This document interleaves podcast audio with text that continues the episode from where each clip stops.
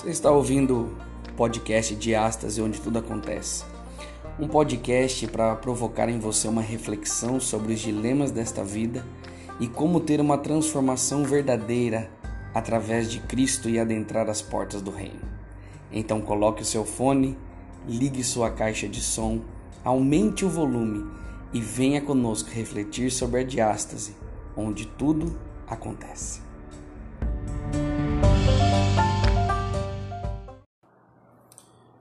Olá, amigos, aqui quem fala com você mais uma vez é o pastor Lucas e é um privilégio estar falando com vocês sobre a diástase.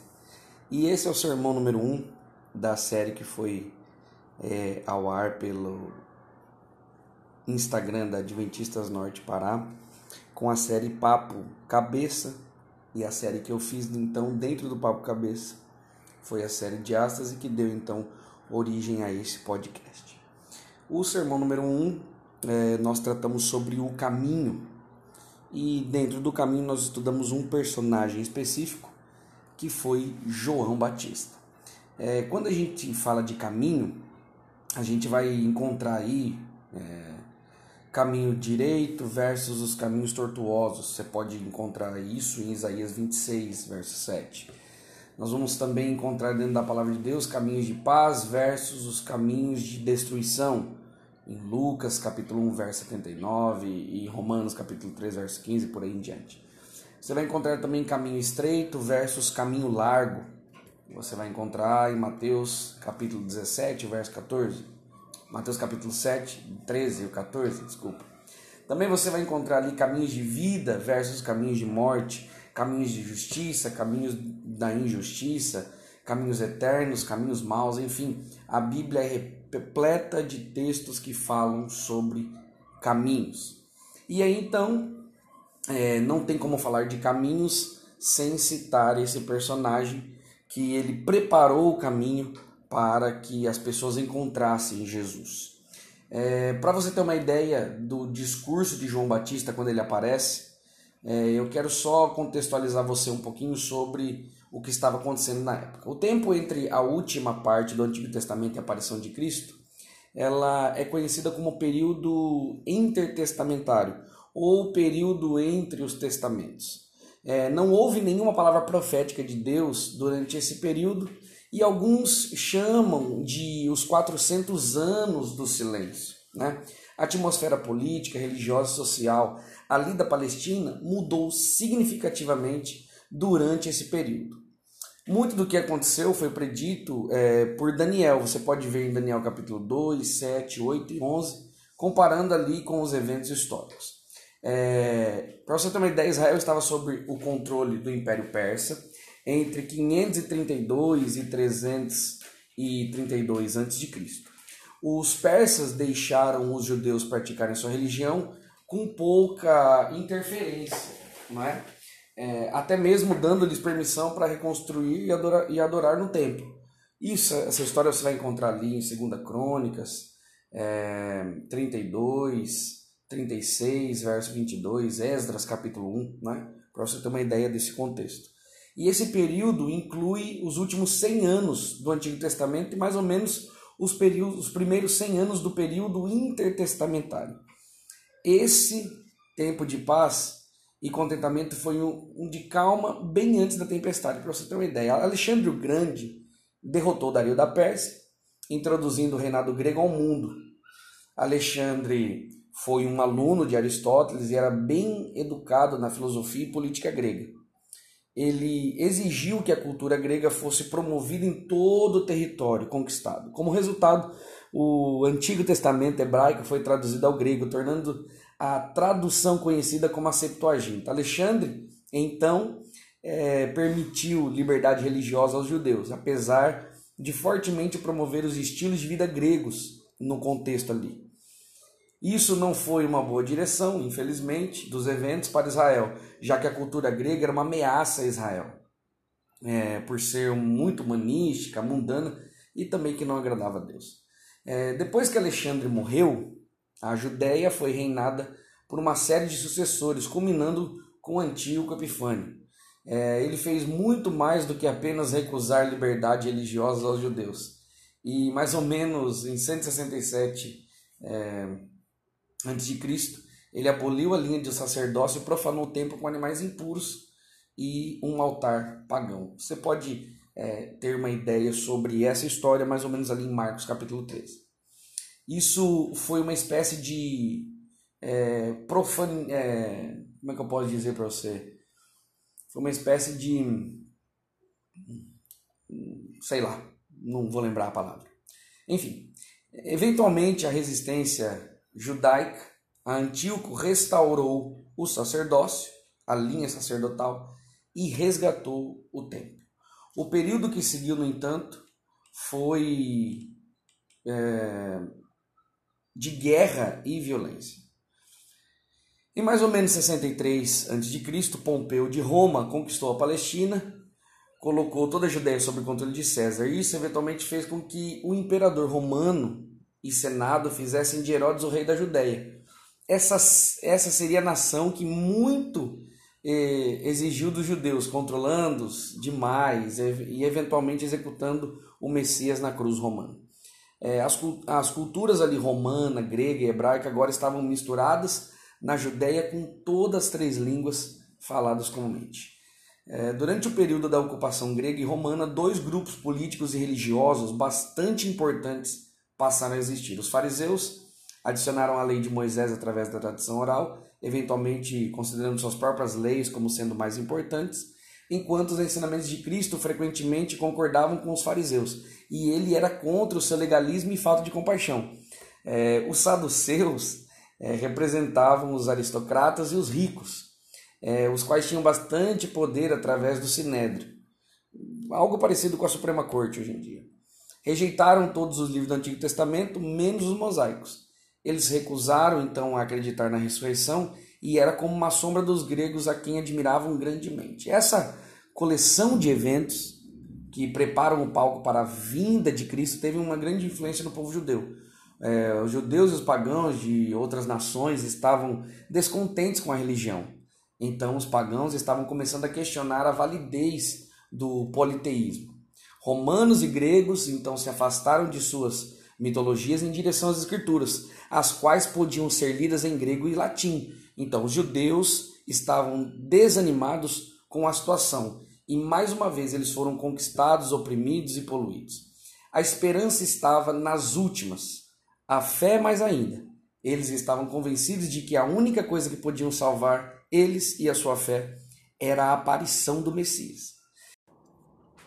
Tendo tudo isso em mente, é, nossa ideia então é conversar um pouco sobre como foi o momento então de João Batista ao introduzir Jesus na história, porque ele foi um homem chamado para essa época. Ele era um profeta enviado por Deus, é, com o objetivo então de ali preparar pessoas para o ministério de Jesus, de quem o próprio João Batista era primo. É, ele era filho de Isabel, Zacarias e nasceu seis meses antes do nascimento de Jesus.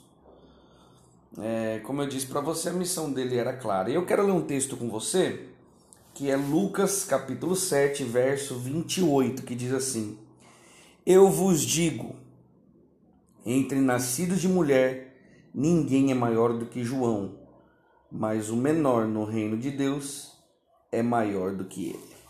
Uau, que texto incrível! Só que parece que ele é meio contraditório, porque o texto está dizendo que os nascidos entre mulher, ninguém é maior do que João. Ou seja, ele é maior do que todos. Mas agora, o menor no reino de Deus é maior do que ele. Eu quero entender com você isso, mas antes eu quero é, poder entender com você é, um pouquinho antes na história dele. Por exemplo, quando ele aparece no deserto, ele convida as pessoas a algumas coisas. Primeiro, eu vou citar três coisas apenas para que não fique muito longo, mas para que você entenda. Primeira coisa, João Batista ele queria que as pessoas, enquanto elas ouviam as palavras dele, de João Batista, ele fazia uma pregação e gostaria que as pessoas se arrependessem. A pregação era básica durante todo o ministério. ele tinha necessidade de que cada pessoa experimentasse o arrependimento. E experimentando esse arrependimento, essa pessoa podia é, estar no reino de Deus. Então ele preparou o caminho é, para as pessoas, preparando o coração delas, é, para que Jesus pudesse entrar, removendo ali obstáculos, removendo impurezas diante da sua presença. Então, primeira coisa que João Batista pregou foi arrependimento. Arrependam-se. Arrependam-se. O que, que é arrependimento? Arrependimento significa mudança de pensamento, de sentimento, de atitude. Arrependimento, quando ele é genuíno, ele é um resultado de um milagre sobrenatural operado no coração do homem.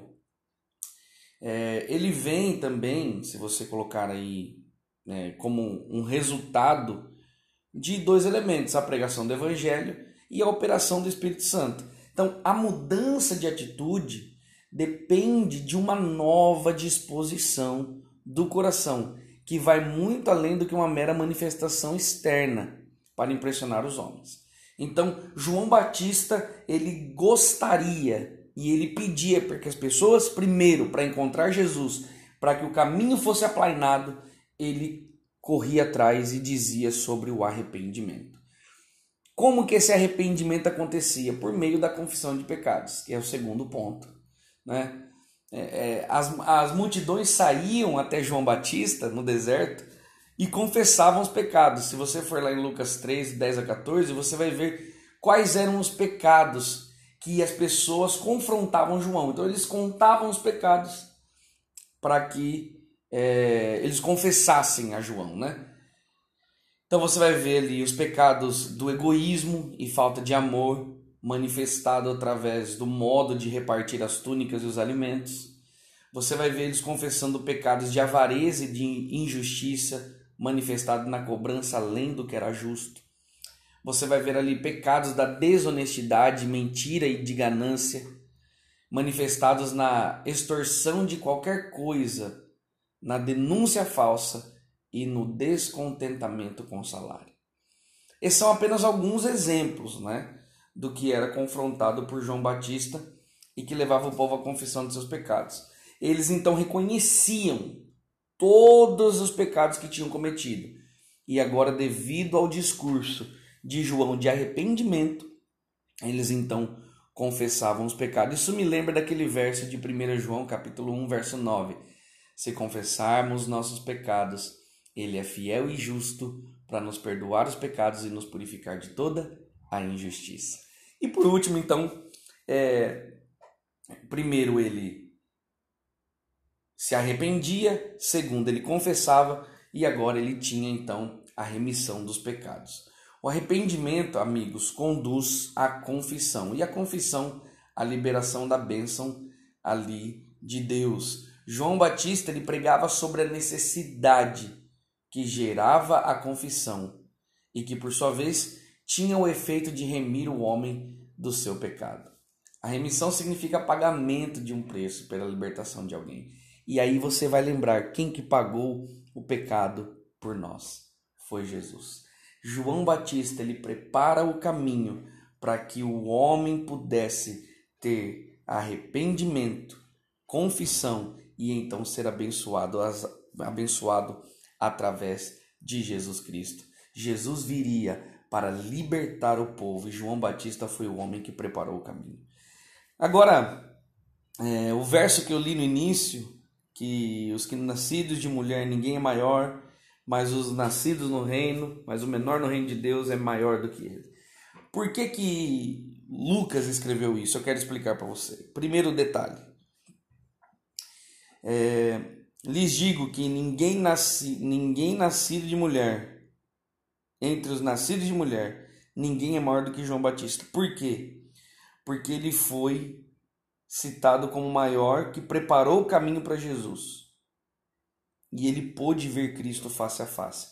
Então, de todos aqueles homens que pregaram antes dele, João Batista teve um privilégio maior entre os nascidos de mulher porque ele pôde apresentar Jesus, ele pôde batizar Jesus, ele pôde ver Jesus. Então, de todos os nascidos de mulher, João Batista aqui é citado como maior. E agora, por que que os nascidos no reino, os, o menor do reino é maior do que ele? Porque nós hoje temos a oportunidade de ver e contemplar tudo que Jesus fez por nós. João Batista só viu aquele detalhe. João Batista morreu antes de Cristo. E nós temos a oportunidade de ver o que Jesus fez por nós na cruz.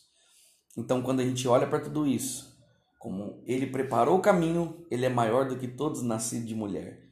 Mas aquele que aceita Jesus e vê tudo que Jesus fez na vida e aceita ele, realmente ele é maior do que João Batista. Amigo, Deus tem um plano para a tua vida. Ele quer operar em você a diástase, mas para que a diástase aconteça, você tem que fazer o quê?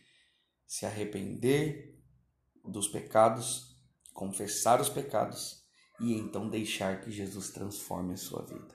Talvez você esteja ouvindo esse podcast, é, talvez vai demorar muito tempo para você ouvir, não tem problema. O importante é que quando você encontre é, essas palavras, ouvindo essas palavras, você também possa ter a oportunidade de dar a Cristo a verdadeira adoração e também entregar o coração a Ele para que Ele opere a verdadeira diástase.